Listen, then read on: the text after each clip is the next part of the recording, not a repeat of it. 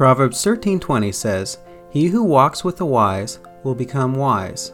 I'm Dan Chappa, and Turton, Fan, and I have been friends for many years, and we've learned a lot from each other, including how to debate opposing views while loving the person. We share a foundation in the essentials of the Christian faith and a love of God and His Word. Here we'll dive deep into the Bible and present both Calvinism and Arminianism and the precise points of disconcurrence.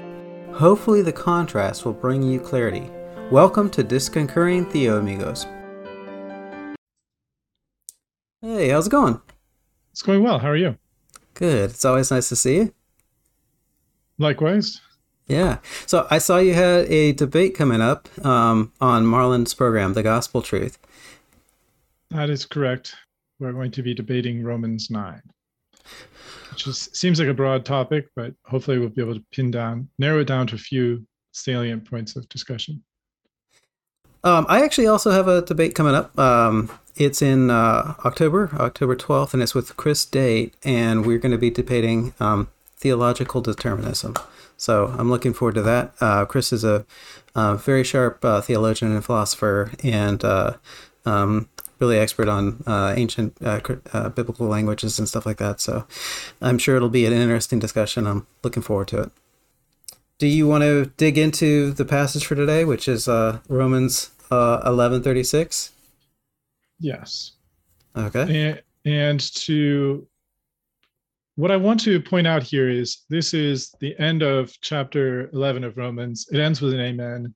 It's a there's a true break between Romans. That amen provides a true break between Romans eleven, uh, the final verse, and Romans twelve one, which begins, "I beseech you, therefore, brethren, by the mercies of God." Uh, so there's there's a very real break, uh, not just an artificial, you know, for the convenience of the the scribes break between chapters eleven and twelve. And it's not even just a, a nice, nice assumption, but the fact that there's this amen here uh, does suggest that there's a real end to a thought. The the thought here is, uh, it starts in verse thirty-three, it, uh, and it says, "Oh, the depths, oh, the depth of the riches, both of the wisdom and knowledge of God, how unsearchable are his judgments and his ways past finding out. For who has known the mind of the Lord? Or who has been his counselor? Or who has first given to him, and it shall be recompensed unto him again? For of him, and through him, and to him are all things. To whom be glory forever. Amen." And the the focus of this that I, I really had is the all things. Uh, I know that it's easy to have these kind of glib, you know, all things means all things. But I do think that there's a pretty expansive, I, I do think that there's a pretty expansive intent behind this, all things. And it, it's, I you know, to give you the, the other passages that I think provide the a similar line in Paul's thought. Uh, we have Romans eight, uh, twenty-eight, and he says, "We know that all things work together for good to them that love God." The that when we I know we previously discussed that passage, but here in Romans eleven, it says, "Of him and through him and to him are all things." So what I think is significant about when you just say, like in Romans eight twenty-eight, that we know that all things work together for good, there's a kind of passive way of putting that. That, that everything, everything works together for good. It doesn't really say that God is doing any of that. It doesn't, it kind of, I mean, it should imply that God's behind it, but it doesn't really say it. It doesn't come out and say it. But here, in Romans eleven thirty-six, it, it spells it out in three different ways: of him, through him, and to him. Uh, of him, meaning that everything has its origin; through him, meaning that everything has its uh, I, I would guess I would put it, you could almost look at it as a, like the past tense, present tense, future tense. Uh, in, in of him being the past tense, through him being the present tense, and to him being the future. But the idea is that everything comes from him, everything goes through him, and everything goes to him, so that the, the origin of everything is in God, and the purpose and intention and uh, of everything is in God. And also the, uh, uh, in Calvinist terms at least, everything is providentially brought about by God. So it doesn't necessarily, you know, the way in which God brings about different things is clearly different. We see that in Scripture. The fact that we call things, certain things, miracles, and other things not, we don't call miracles, implies that God has different ways of dealing. But all of him, through him, and to him are all things. And I don't think the implication here is that, you know, like, well, some things are of him, and then there's the other things that are through him. Then finally, there's a set of things that are to him. I think the idea is that all the, the all, all things are both, are, are each of him and through him and to him. Uh, And that the kind of the result of that uh, is that it's all to the glory of God. Uh, so I guess um, before we get to the the controversial parts, maybe there's a few things maybe we could agree on here. Um, mm-hmm. So I, I think um, for starters, do you agree that this is this is a different style for Paul at the very end of this chapter, which is at the very end of it, this section, nine through eleven being a section. And it's almost like a song or maybe a prayer or something like that, where he's he's kind of just, because of the wonder and of these doctrines that, that Paul has just expounded on, he's just broken out into praise of God. And that this ending section is just Paul praising God, um, as if it was a song or a prayer. Do you agree with that in, in general? Yes, I think that would be short. My short answer would be yes. Right. And so he's talking about, you know, oh, the depths of the wisdom, riches and wisdom of God's knowledge, and uh, uh, how unsearchable are his judgments, and his uh, inscrutable are his ways. He's talking about, you know, basically God's thoughts are not our thoughts. Like, he has a plan. No one would have thought of this plan. It's not just a genius plan. It's like beyond, you know, it, it's, I, I think, um, you know, that that's, that's the idea. And I mean, we would probably disagree on it, exactly on the details of the plan, but in some way, shape or form, it, it's talking about the hardening of Israel. And then that leads to the Gentiles being brought in. And, um, then, there's some type of regathering at the end of the age. Um, you know, I'm sure we disagree with that on, on the details, probably not just because we're, uh, you know, Calvinist or Arminian, but also because I'm dispensationalist and you're um, covenant uh, covenant theologian, I suppose. But um, but in, in general, there's some type of judo flip of the situation that God is doing, where um, you know, people might look at it and scratch their head and say, hey, what in the world is going on? But God has a plan, and he's going to make everything uh, work out. So do you agree with at least that aspect, that uh, there's this kind of uh, God is going to re- reverse the uh, way things look, and, and everything's going to turn out the way he plans it? I think that it you could view it in a sense as an ode to the wisdom of God and the the kind of the inscrutable wisdom of God. I, I do think that, at least if it's not uh, directly, uh, it's not a direct quotation, I don't think, but it, it's it's very similar to Isaiah uh, Isaiah forty, thirty, uh, thirteen to fourteen. The first part of it is, who who has directed the Spirit of the Lord, or being his counselor has taught him? With whom took he counsel, and who instructed him and taught him in the path of judgment, and taught him knowledge, and showed to him the way of understanding? Uh, or so, sort of similar to uh, some of jo- the answer that God gave to Job, when Job is like uh, trying to kind of justify himself. Uh, in, at some point, uh, God's like, "Oh, really? Um, were you there when I made Behemoth? I mean, uh, how about when I set the Uh, the belt that Orion has? What, what were you doing then? You know, clue me in here. Give, give me advice. I, I need your help with this." Uh, so there's certain uh, Now, you know, verse thirty-four about who's known the mind of the Lord, or who has been his counselor, uh, and uh, the and the preceding verse about the depth of the riches of his wisdom and knowledge and his judgments and his ways.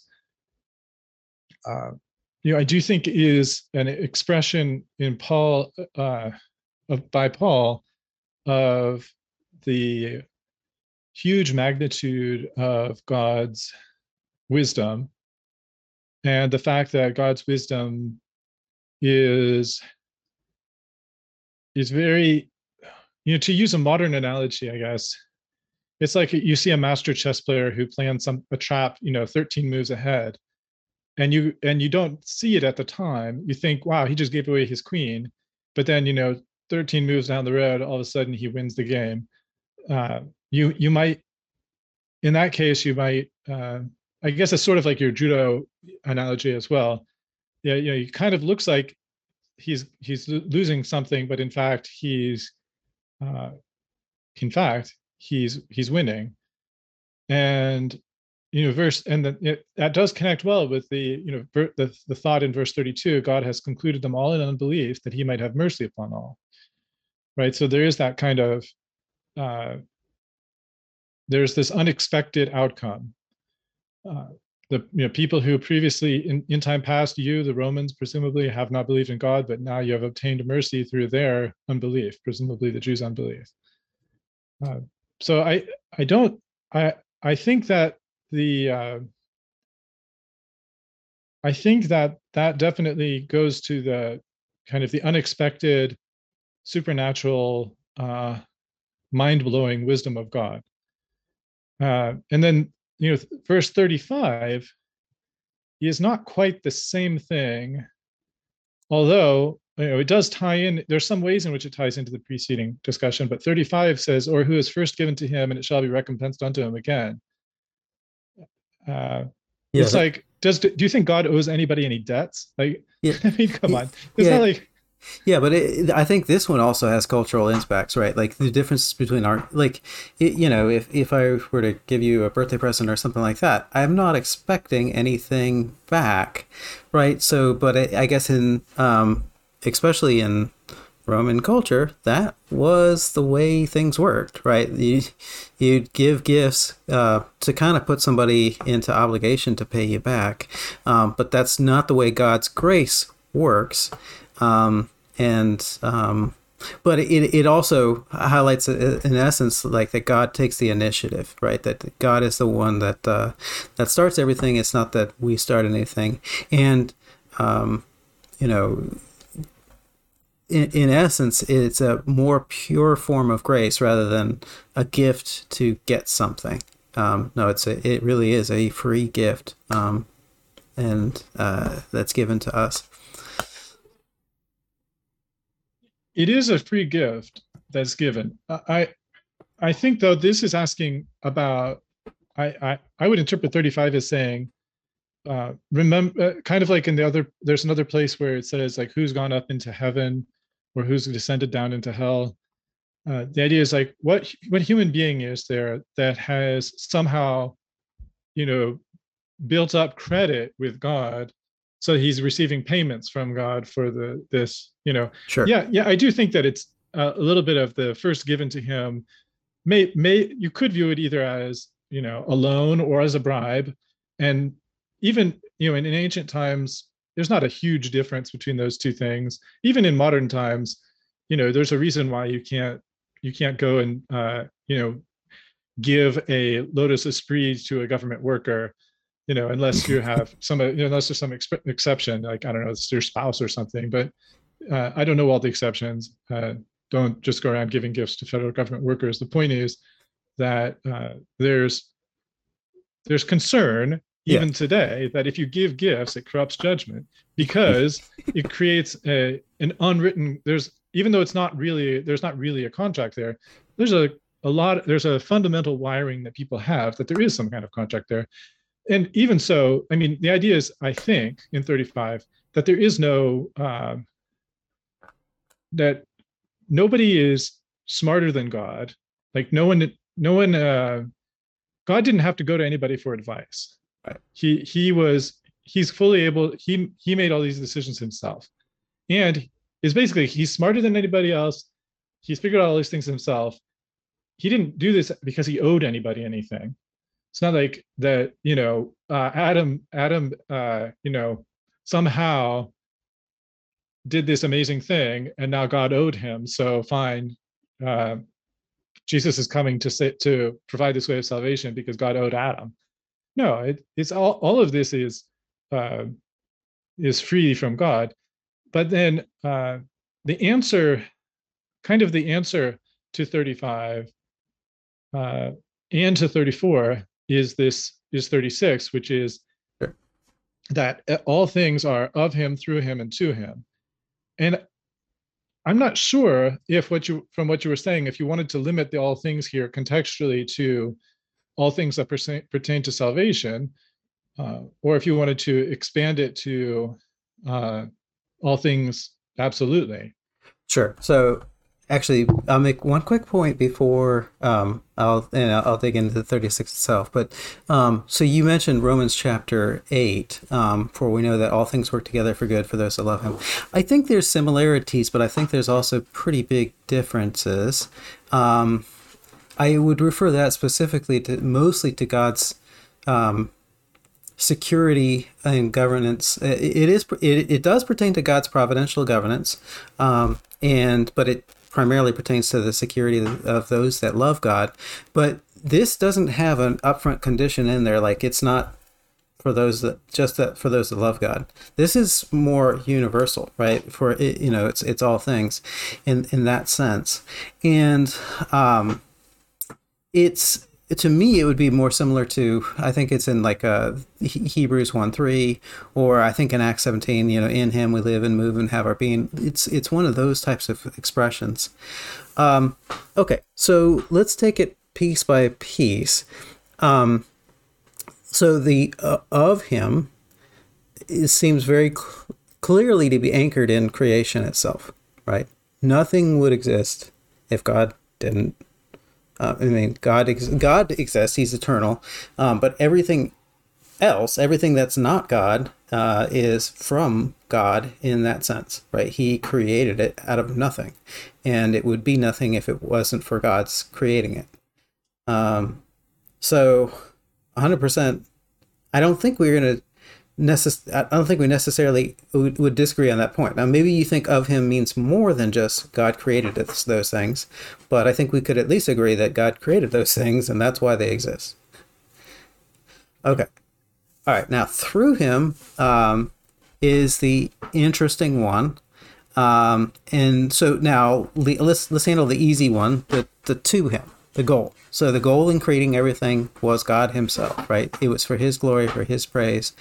Um, and, uh, that's, you know, ev- everything has its, uh, end or, um, goal, uh, in God. Now, how exactly that works and fits, we'd have to, uh, wrestle to the ground. Um, you know, I think it is, it's very clear to say that, you know, that's the purpose of life. And we can see that in like Ecclesiastes and, and that sort of thing that, uh, you know, that should be our, our primary focus and, and goal in life, it, to glorify God.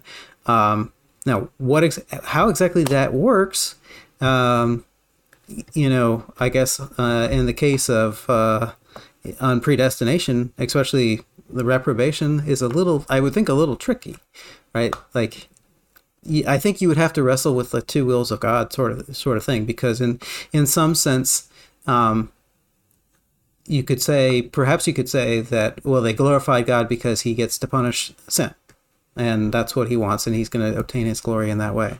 But they don't glorify God in their good works, because ultimately they um, violate his, at least his um, commands um, in some sense forever.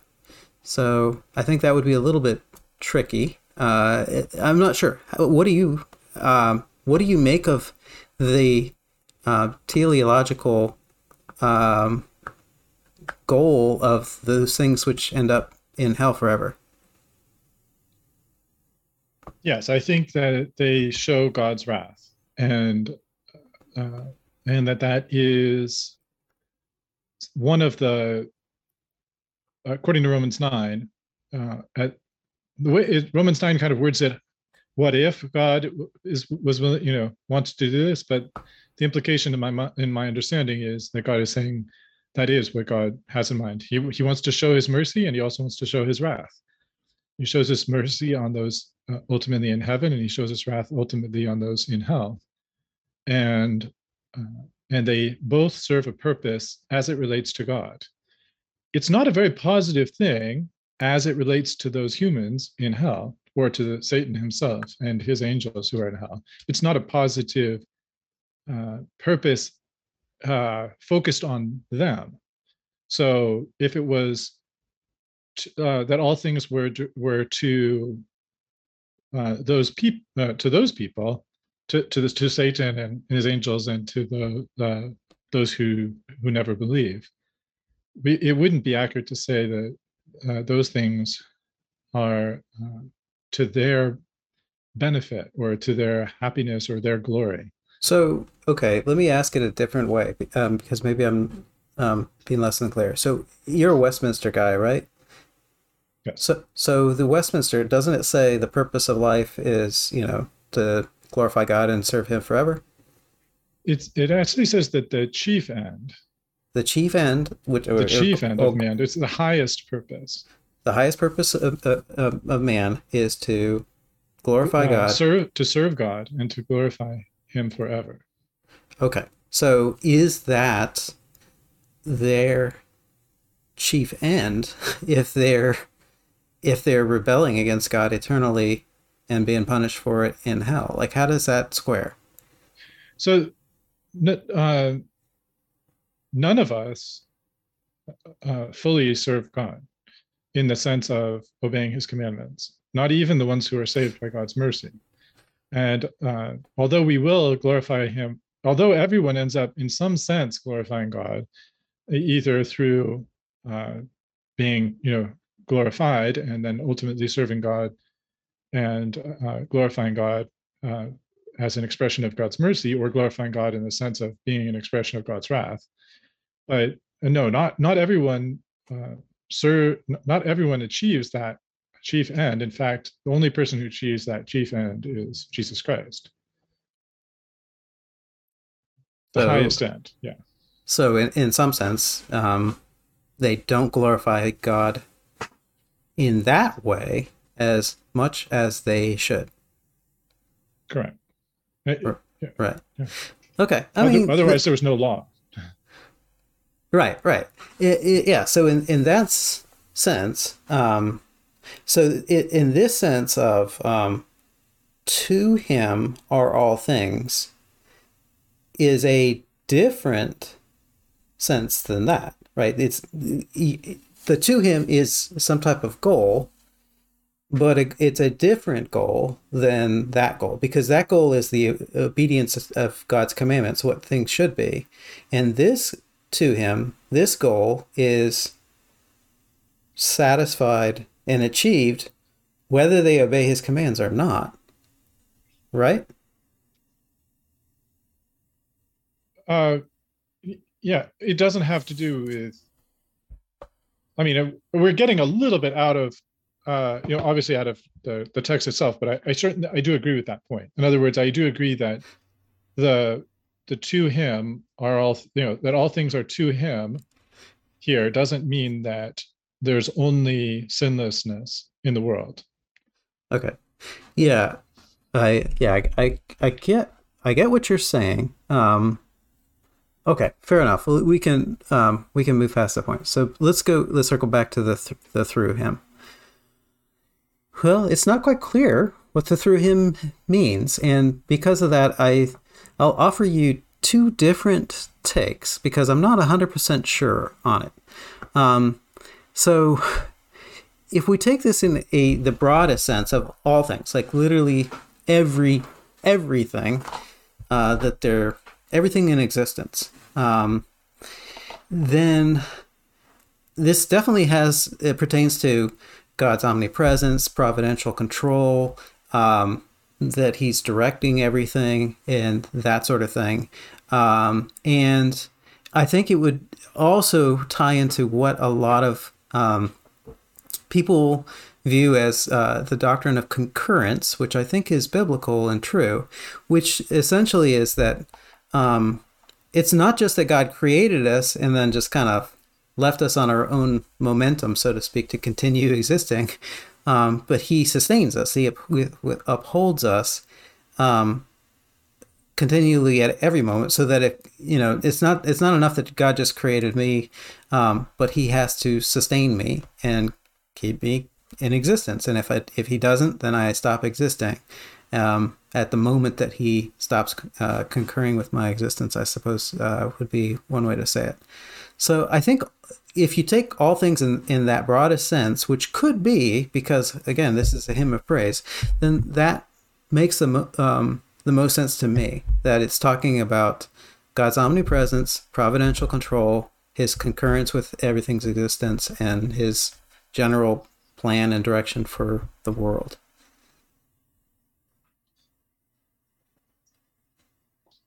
So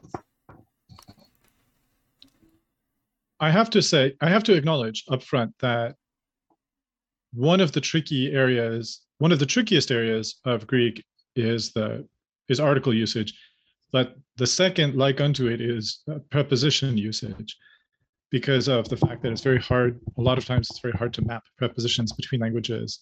He, even though English is, is a pretty great language, hurrah for English, but it doesn't exactly map to Greek. So, for example, the to the from uh, of him is ek, uh, and and then the uh, to him is eis. So, but you know, there might be times when to is not the word you'd use. You might use into, but saying into him here really wouldn't convey the right meaning. And, uh, so, you know, where ek can mean, uh, it can have a, a number of different translations, you you know, sometimes from or out of, but again, out of him doesn't really, wouldn't really make a lot of sense.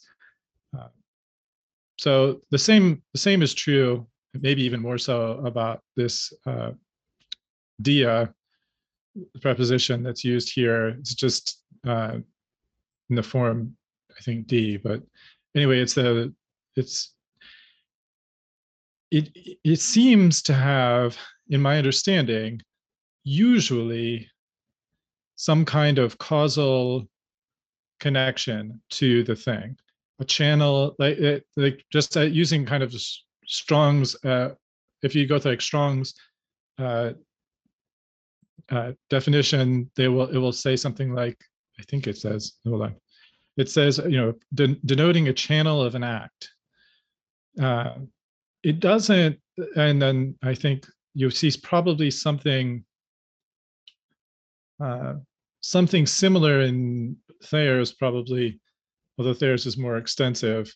And you'll see like in it, a lot of it, a lot of preposition use kind of depends on the context. But I think the point is that, uh, This is an instrumentality. This is a the, the sense of the through here is, is one of instrumentality, not merely of. Uh, and, and I don't know. Maybe maybe what you've said is enough to imply instrumentality, but I, I feel like it's not. I feel like you're trying to, not maybe not trying to, but you're you're sidestepping the instrumentality aspect by saying uh, that. Uh, by saying concurrence, instead of saying that, uh, instead of saying instrumentality, because, well, yeah. What what inst? Uh, um, how do you cash out the instrumentality that you see? What do you think Paul is conveying through this dia, um, essentially through him? What do you think he means by that? I I think he means. Well, I think he's implying meticulous providence. Whether you can cash out all of meticulous providence from just that one preposition and the fact that it's used in this context, I don't know. But so, I, I, that's what is what I think, yeah. So I agree with you on meticulous providence, but what else? or do you think do you think it means causal determinism, or are you okay with just stopping short at meticulous providence? Well,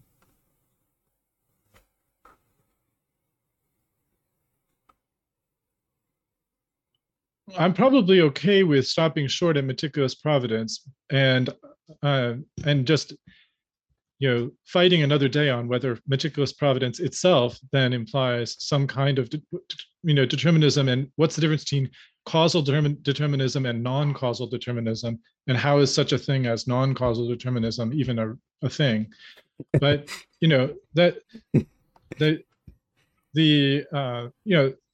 But the meticulous providence is the is the key, and I I see this expression uh, as as very parallel. This this this triple preposition expression of him, through him, and to him.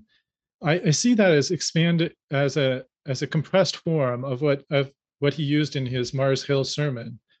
Uh, do you mind if I read that the snippet I think I mentioned to you? Uh, uh, yeah, that's fine. Go go right ahead. Uh, Acts seventeen twenty-four uh, through twenty, I think through twenty-four through twenty-six. Let me just pull up and make sure that's right. Uh, yeah. Uh, well, so I'll start at twenty-three. It says, "As I passed by and beheld your devotions, I found an altar with this inscription: to the unknown God, whom therefore you ignorantly worship, him I declare unto you." So.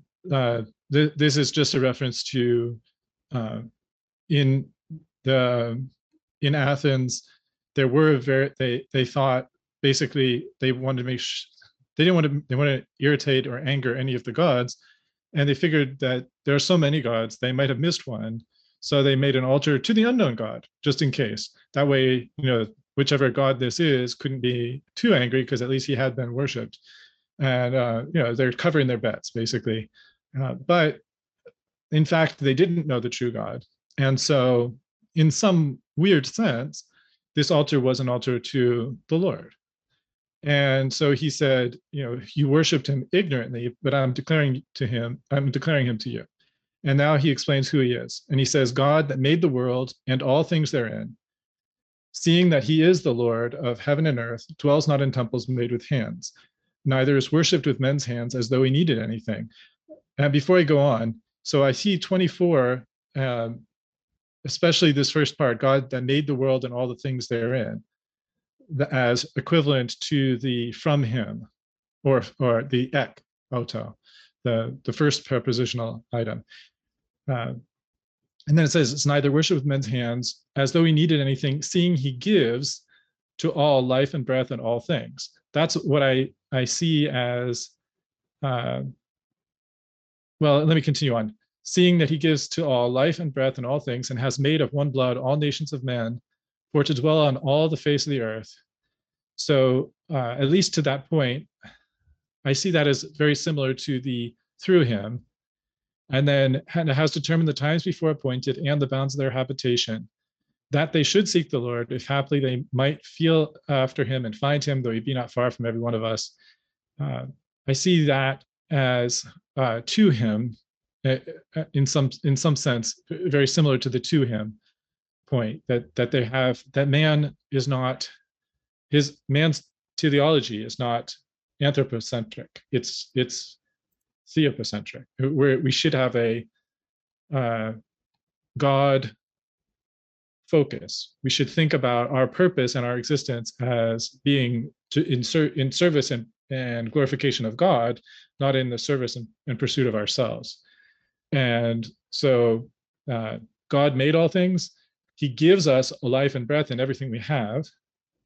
And he uh, he has decreed everything that's coming to pass in terms of when he says that the times before appointed and the bounds of their habitation. Uh, I, I interpret that as meaning uh, a claim that God is in control of history. So that in some sense, that's the uh, in in some sense that's really the the part of that second, the present tense aspect that we were talking about. But then uh, that they should seek the Lord. Uh, again, that's uh, the part that's uh, focused on the purpose of man, and the, therefore the third of those phrases. And then in verse twenty-eight, you mentioned this earlier, I think, in our in our discussion, for in him we live and move and have our being, as certain of your own poets have said, for we are also his offspring. Uh, and then that in him we live and move and have our being, I tie into that second prepositional phrase, through him. And then for as much then as we are the offspring of God, we shouldn't think the Godhead is like gold, silver, or stone. Uh, and the, that we're the offspring of God there is really a reference back again to the fact that God's the creator of everything. And that at the time of th- these times of ignorance, God winked at, but commands all men everywhere to repent, because he has appointed a day in which he'll judge the world in righteousness uh, by that man whom he has ordained, whereof he has given assurance unto all men in that he raised him from the dead.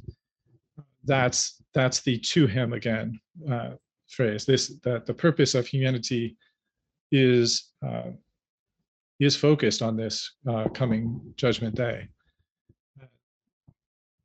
They they didn't care for his claim about the resurrection of the dead. Obviously, we we hear about that. But anyway, I tied it I tied it in there because I think that the idea of uh, that th- you know the the two of him ek, ek, uh, ek autom, being that he is the creator of all things. I don't think you and I are that different on that point. I think we we both acknowledge that God is the creator of all things. There's not some uh, other creator. Yeah, right. and and we also, um, I think we're we're we're mostly on agreement about the eis auton, that the uh, to him, that that everything has a God, um, a, there's a God focus to uh, to everything. And it may be just this through him that where we um, where we have a difference, but that's where I, I kind of, I wanted to emphasize that one, because in some of our discussions, I felt like it was almost as though there was a dichotomy between who we are and what we do, such that God can kind of decree who we are and can create us, but he, but there's this idea in certain ideas of free will that he's not somehow in control of what we do, in the same way in which he was in the control of who we are. Yeah. So thank you. Okay. So um, we and, and I think we're we are digging into the point of maybe this disagreement, because there was so much of that you said that, that I actually agree with. In fact, I was really searching for where I might disagree. Okay. So let me see if I can state it this way. Um, one hundred percent, I do make the distinction between actions and an actor, right? They cannot be actions without an actor. They can't be uh, choices without an agent making the choices, right? They, they you know, the, that that much is clear, and I don't think you would disagree with that. Um, there is an existence between uh, a difference between existence and action, right? And action is the things which exist are doing something. Um, But it is the things which exist that are performing those actions, and they can't. There can't be actions unless those things exist. So um, now, uh, I I do think it's talking about that the, God has created us, so He's the source of our existence. Um, let's see, but then. Um, You know, it, it goes it goes further than that, that that we're going through him, and in the other passage, in him we live and ha- move and have our being. And I, I do think there's this this sense of God upholding us, and we are maintaining our existence is entirely dependent on him. And it is a cause and effect relation in that if God is not causing us to exist, we will not exist. Um, so it is a... Um, Uh, that sort of a causal d- dependence on God, for sure, a hundred percent. So, um, I guess where we may disagree is, well, the things that he's upholding in existence, um, they may themselves be have God-given abilities. uh, to do things. And God doesn't, at least directly, cause those things uh, that we do, right? And and I think you would. Oh, actually, so maybe you do, or maybe you don't. So let's so let's let's um, let's talk that through, because you we we started to talk about it, and we had this same issue in the, our conversation on Molinism. So this is important. So let me see if I can uh, paint two different models. So you asked the question, what's the difference between causal determinism and non-causal determinism, right? Right. And and we had we, we we kept going back and forth on, you know, is this an aspect of God's free knowledge or his middle knowledge? Okay, so let me see, lay out two different models, and let me see which um, sounds better to you. So one is that um, I would is closer to, I guess, uh, like John Edwards or maybe even Turton or something like that, where um, you know, basically in a human being, um, our intellect determines our wills, right? Such that, you know, we can't choose uh, different than our greatest desire, our strongest motive, um, the last judgment of the intellect. Um, they put it in various different ways, um, but it, it was this sort of causal chain inside a person that originates from outside a person and just moves into the person. But in essence, that uh, um, and, and I know you probably wouldn't like the word dominoes, but it's kind of like cause effect, cause effect, cause effect, cause effect. Um, you know, starting from, you know, I guess creation and, and, and moving right on through, and everything happens uh, exactly the way it's caused to happen, and it can't be caused otherwise. That's causal determinism. Um, now, there's another Calvinist view, but it's more rare. Um, but I think it was uh, Molenbranch. Um, but anyways, there's something called occasionalism.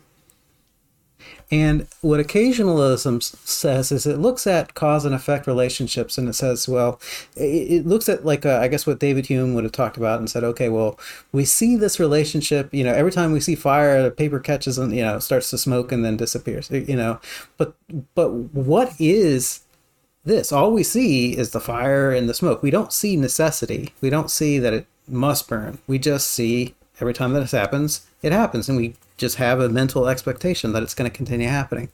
And um, what occasionalists said is, well, God is what steps in and makes, you know, and is the cause and effect relationship. And, you know, everything, every time there's a, you know, let's say a, a, an agent making a choice, God at that moment causes it to be, and not just causes it, the agent to continue to exist, but is the cause of the agent choosing what it chooses. Um, and that's uh, what I understand occasionalism to be. Um, so it's it's a it's kind of a stronger causal determinism in a sense, um, because God essentially is the cause of everything directly. Um, so do you, for starters, do you see the difference between these two um, types of determinism, and uh, which would you hold to? Okay, uh, well, I do see the difference between those two. I, I should I should acknowledge that I I was mostly being facetious about uh, by by saying non-causal determinism, because usually people aren't aren't offering non-causal determinism as the as the um, as the alternative. Usually, it's kind of a uh, what's the right word? It's kind of a way of, of trying to get in a little bit of a slam on determinism by making it sound more uh, mechanical or something like that. Which, uh, in fact, I've also heard mechanical determinism and th- things like, you know, terms like that. The, you know, even with occasionalism, where you have that the idea that any If the, the relationship between cause and effect is just in each instance, uh, particularly carried out by God, there's, it changes the way in which cause and effect work. Uh, but then again, who you know who is it that has decreed that cause and effect? I, even if you don't say it, if you don't do it as an occasional view, even if you have it only as a general view, still you have to say that the, the fact that there is laws of cause and effect, when you apply it to the physical world, setting aside moral agents because of the controversy, when you look at the physical world only, um, you see that there are laws of cause and effect, where we believe there are laws of cause and effect. Yeah, and, on, on, it, I'm sorry. On, on occasionalism, there isn't. It's just God. Right. I'm I'm saying uh, set, setting aside occasionalism. Yeah. But if you say that there are laws of cause and effect, you still have to ultimately, they don't have their origin outside of God. So if there are laws of cause and effect, they come from God. And if it's occasionalism, then there's not law, general laws of cause and effect. Uh, it just all comes from God. But that might cash out to almost exactly the same thing, uh, because either way, it's from God. Whether it's just because the laws of cause and effect are from God, or whether because God, you know, visits each occasion, makes a judgment, and decides what's going to be the outcome.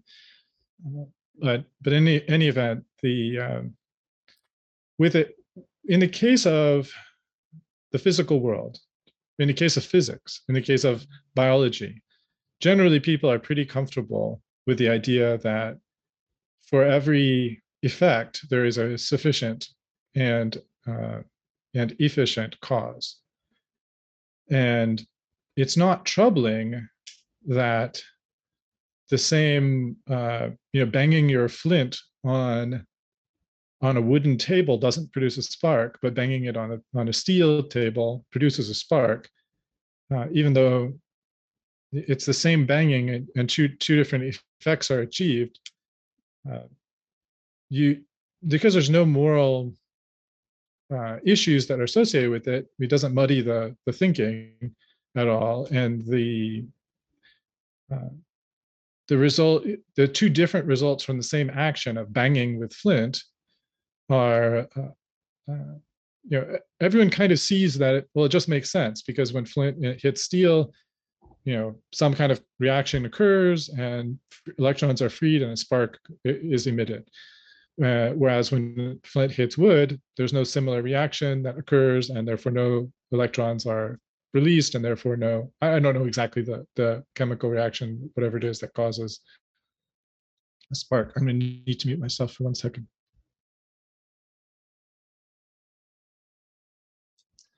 So the, um, whatever it is, I, I think that there's, I think when it comes to human beings, there's more difficult, there's a there's a model of human beings that that treats them as though human beings are all identical wood tables, and someone's banging a flint on on all of them, and in some cases uh, it, it's sparking, and that's because of divine intervention, as opposed to Uh, di- people being some people being wooden tables and some people being steel tables, and the ones where it's sparking, it's because it's a steel table. And if it, if you're looking at it in terms of tables and sparks, no one has a big problem with the fact that different tables produce different reactions to flint being smashed on them. Whereas when it comes to human beings being faced with temptations, uh, there's a There's a fundamental dislike of the idea that human beings uh, ha- don't have this what, what's often called this kind of contra uh, contrafactual power or contra causal power. I don't know what I don't know the best term for it, but the uh, the idea that you c- could have done they, differently than you did. The choosing they, they, that they can choose things. That's not the problem that people have. The idea that nobody yes, seems to have much of a problem. Nobody seems to have much of a problem with the idea of people actually choosing things. Uh, uh, it's the problem. The problem is that people feel uh, like they could have chosen something different. Yeah, of course. That that's the problem. Yeah. And so, uh, yeah, that. Yeah. So okay. So. Um... I think with, with people, they're not like the tables or fire to paper or something like that in terms of the, just the, the sheer regularity isn't there. Now, people have habits and, you know, that sort of thing. But in, in general, it's a lot harder to predict. And so the question, I guess, could be, well, are people just way more complicated than, you know, fire and, and paper? Um, it, or is there a reason why there isn't this established regularity? Why is it that, you know, one day, um, you know, I, I, I drink coffee and the next day I drink, you know, iced tea or something like that? Um, there's, uh, we don't have the uh, establishment of a pattern of, well, if this is there, then that's there. And it, it, it's not that way with people. Now, you know, people have their preferences and, you know, um, what they, things that they like, and they, they tend to go back to them and, and stuff like that. But, uh, um, but there's not that established regularity.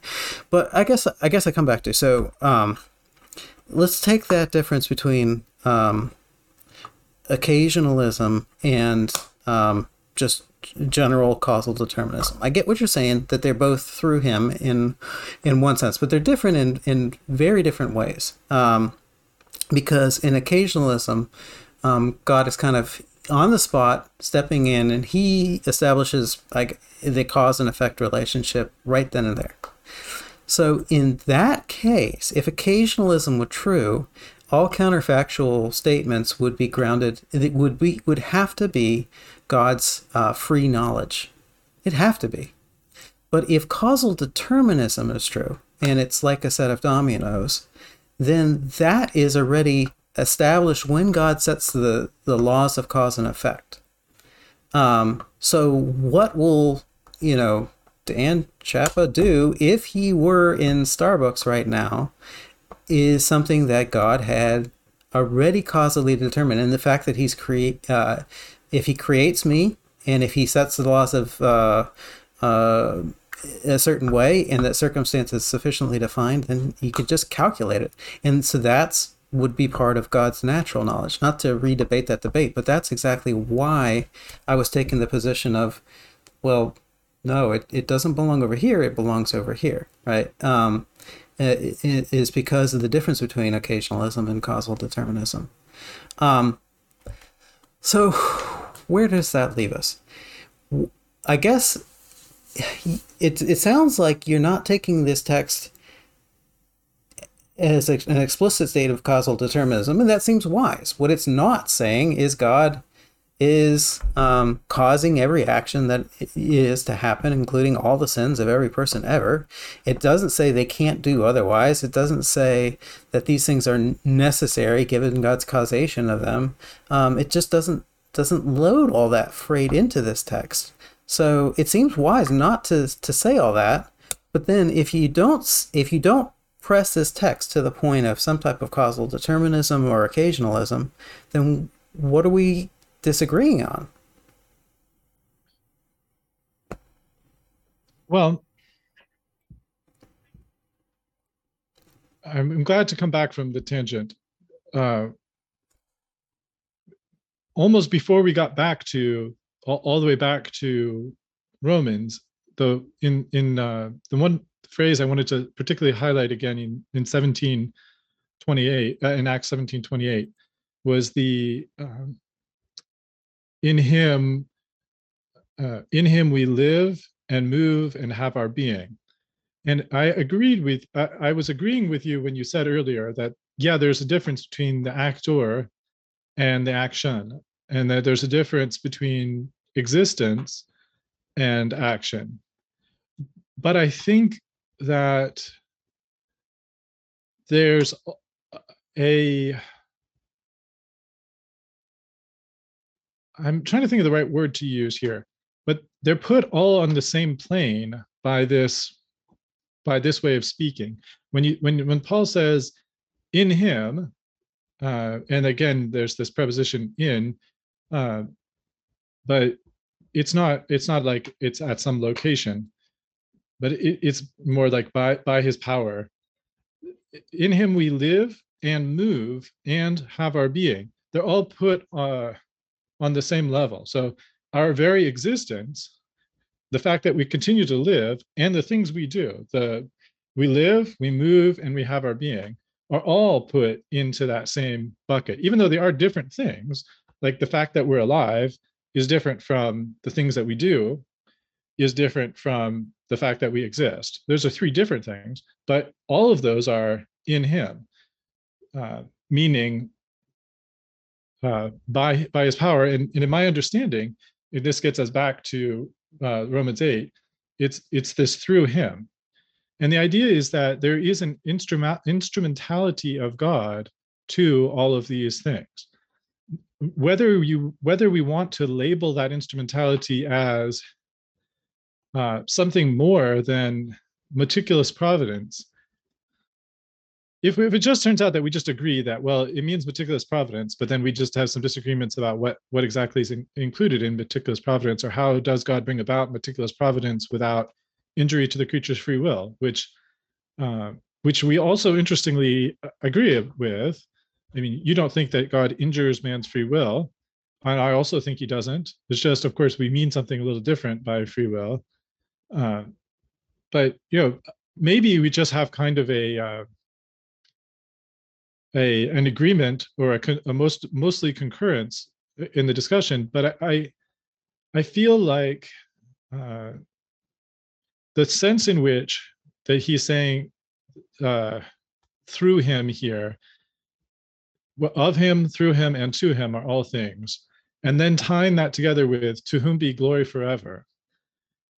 To me, that means more than just uh, that God has signed off on what's happening, and and again, it may be that you're perfectly okay with saying that not, not just that God signed off on it, but that God has, in, in a very real sense, approved of and is, in a very real sense, controlling what happens. But just that he's controlling it without um, without uh, the use of what you describe as causal determinism. Uh, of course, the term causal determinism isn't a scriptural phrase, and it's one of those That's one of the reasons I'm a little bit shy to say, okay, well, this says causal determinism. I can show you places in scripture where it looks like the Bible is talking about causes and effects for human actions. And if there is causes and effects for human actions, then it seems like there's some kind of causal determinism, even if you don't want to use that expression. I think that occasionalism is kind of a, an interesting philosophical novelty, but that it's not a uh, there's nothing in scripture that would make us think that that's how God, you know, runs the world. Uh, so now I didn't I did not take you as suggesting that you're holding to occasionalism. That's correct, right? No. No. Okay. Yeah. So setting aside that uh, that other sense. Uh, It seems like if you have a, if you have God uh, saying that that all things are of him, through him, and to him, then it, it's it's as though, and and also when you go back to the uh, Acts seventeen passage about in him we live, move, and have our being, it seems like God's taking credit, in a very real sense, not only for the bare existence of his creatures, but he's also taking credit, in a sense, for their actions, for their continued life, and and for their actions as well. Not he, not that he's not that he's taking moral blame. All, all it but, says is, "In him we live and move and have our being." Mm-hmm. Right. Yeah, in him. Yeah. Right. Okay. So yeah, I mean, obviously, we both hold to omnipresence. Um, But that's not what it means. Uh, that's not uh, in him. Well, we live sure. and move, and our being doesn't have anything to do with pr- where God's presence is. Why not? Uh, because it it's not about location. It absolutely is. Movement changes your location, but you're still in God. That that's not what in him has to do with. It doesn't have nothing. It has nothing to do with location. It has to do with uh, power. It, where are you getting that from? The use of in in the New Testament.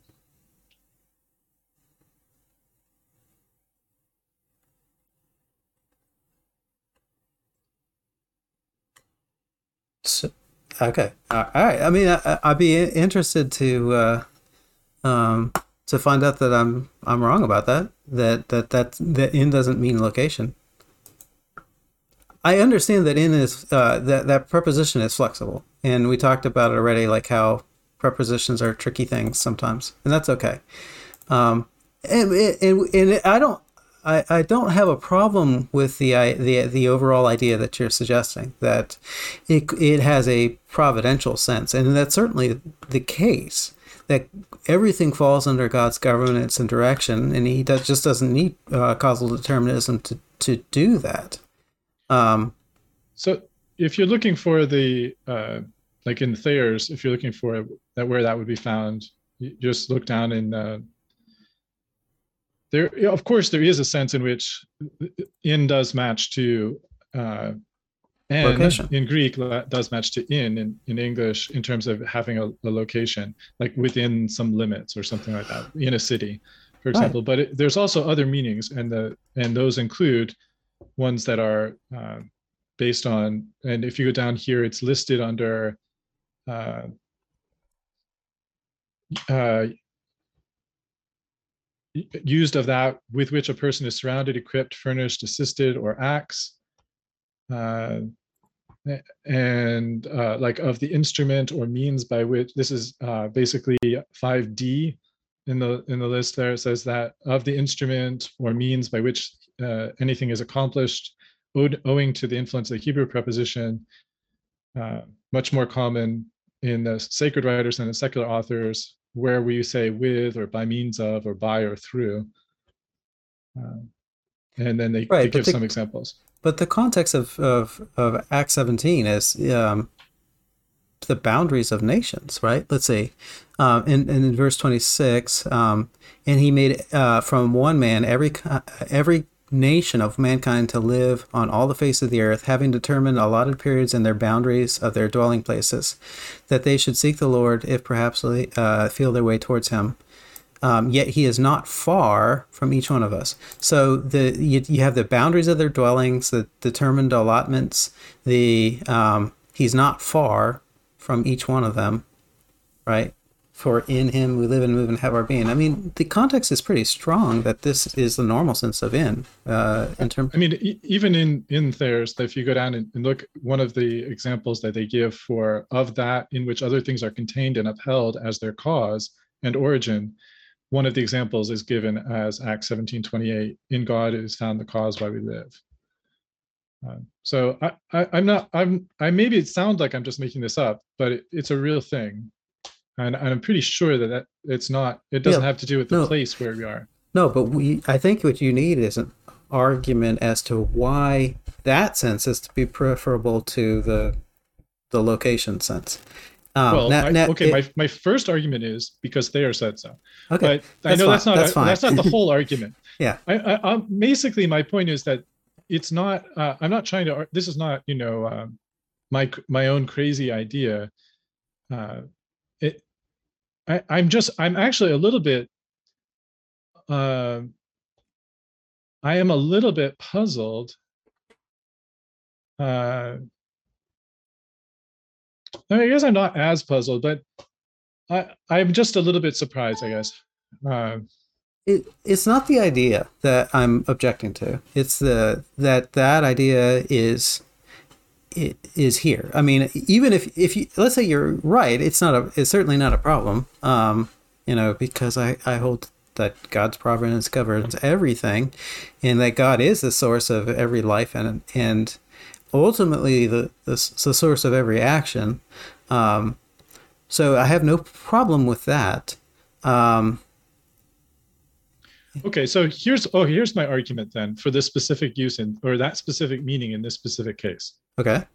Uh, aside from the argument from authority, which is which can be flawed, by the way. I mean, I, I, I'll be the first to acknowledge that just appealing to the fact that some, uh, you know, that Thayer's used this verse as an example of that meaning doesn't really prove that it's so. It only proves that you shouldn't. You you should at least consider it as a as a possible thing, not that it automatically proves it. So, setting aside just the the. Uh, Thayer, maybe Thayer is a Calvinist, I'm not even sure, it doesn't really ma- matter.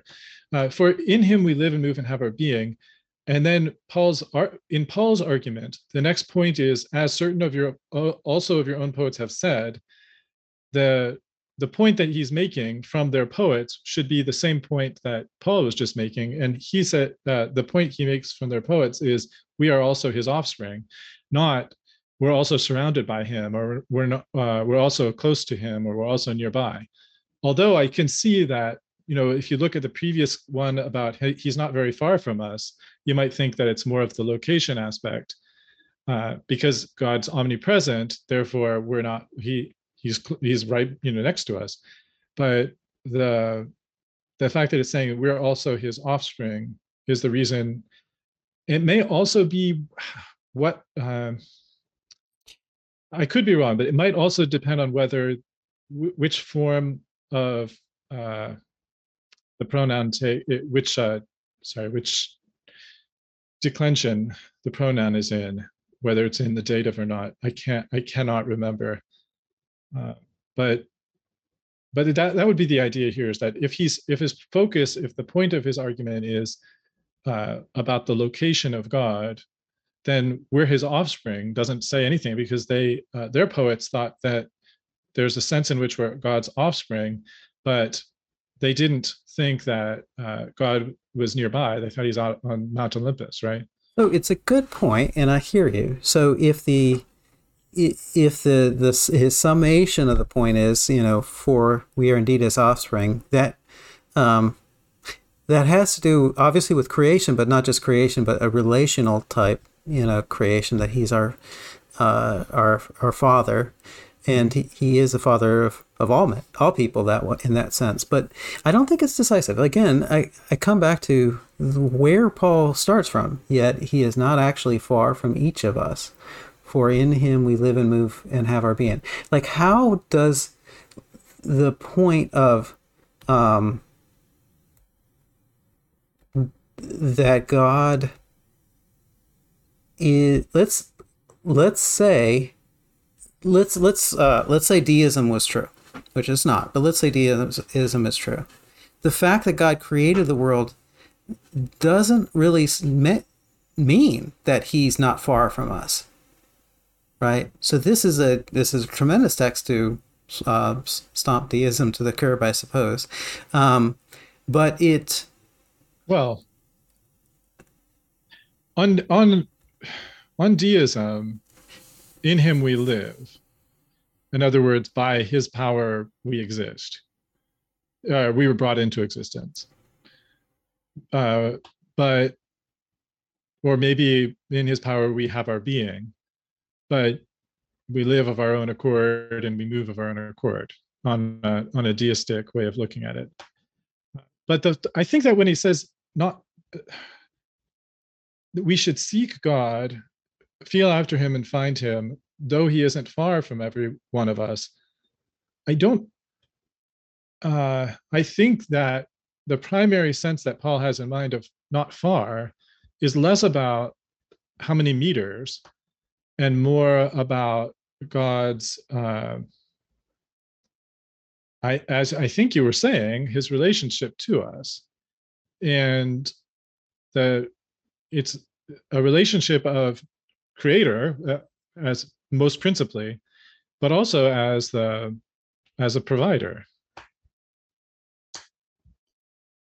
Yeah, yeah. I, I, okay, so I, I think, in other words, you could be an omnipresent. You could believe in in deism theoretically and be and hold to an omnipresence, but you wouldn't have God's just omnipresent and he created everything. He just doesn't care, or. You yeah, know, maybe he, he cares, but he's just not going to be bothered. Yeah, he wouldn't be. We wouldn't be his offspring, and at least in, in that stronger sense. Yeah, I mean, I, I don't, I don't disagree with your overall point, and I hear me out. I'm not saying that people can move if God doesn't want them to move, or you know, or or the opposite. Like they they would have any motion at all if God wasn't behind that motion or movement. Of course not. That's not that's not what I'm saying at all. So I don't think we're that uh, far apart in that sense. I uh, I'm glad we went down that trail to so I could hear your your line of reasoning, and it's a strong line. Um, um, I had previously taken this more in an omnipresence type sense, but I don't deny that there's a... The, it, it, it really, to me, is what's explicit versus what's implicit, right?